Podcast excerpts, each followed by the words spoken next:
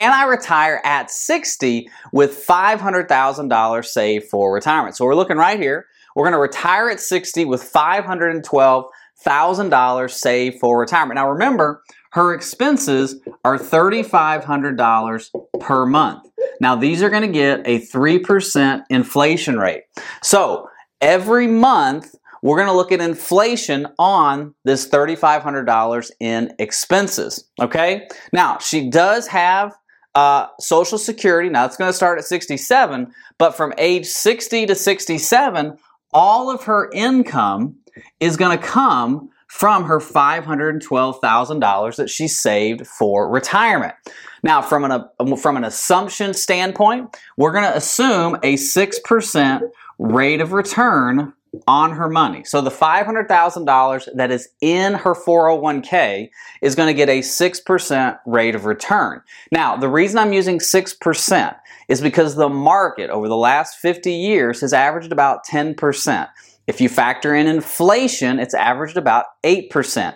We're going to manage these assets more conservatively than what the market has returned. So we're going to assume 2% behind the 8% average for a 6% rate of return. Now, keep in mind, don't look at this on a year by year basis because there are some years like 2022 where the market is negative. And then there's years like 2021 where the market is positive. We're looking at it over a long time frame, the averages over that time frame.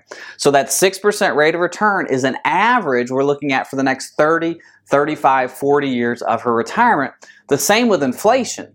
We're looking at it not on a year by year basis. There might be higher years inside of this inflation, but we're looking at it over the long term. Now, we've got $512,000 saved for retirement. We're going to take out $3,500 a month with inflation. So at 67, our 512 actually falls to 240,000 $319.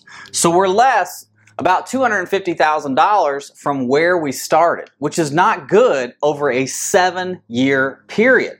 Now, 240, 319 is what we've got at 67. Our expenses because of inflation have gone to 4,399. So that's our new expenses our Social Security is going to start kicking in now. So we've got $4,399 in expenses. Our Social Security is $3,000. So there's our Social Security, which means we need what? 1,399 coming out of this 240.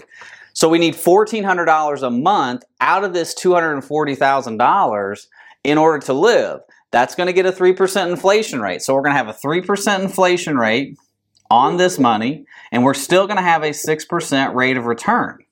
So now we look at this and say, okay, how long is this going to last? And unfortunately, we are out of money. We're at zero at 77 years old.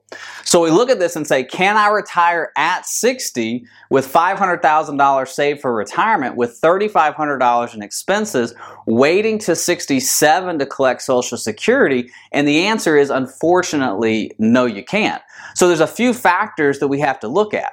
The first factor is we need to increase this $512,000. How do we do that? We might have to work longer. We're definitely going to have to work longer. Or we lower our expenses. She's lowered her, her expenses as much as she can. So we can't lower expenses. So the only other thing that we can do, the only other thing that we can control, because we can't control what the market does, we can't control inflation. We've tried to control our expenses as much as possible, right? But taxes go up, property insurance goes up, food costs go up, healthcare costs go up. So we can control that as much as we possibly can. The only thing we can do is work longer and increase the amount of money that we have saved for retirement.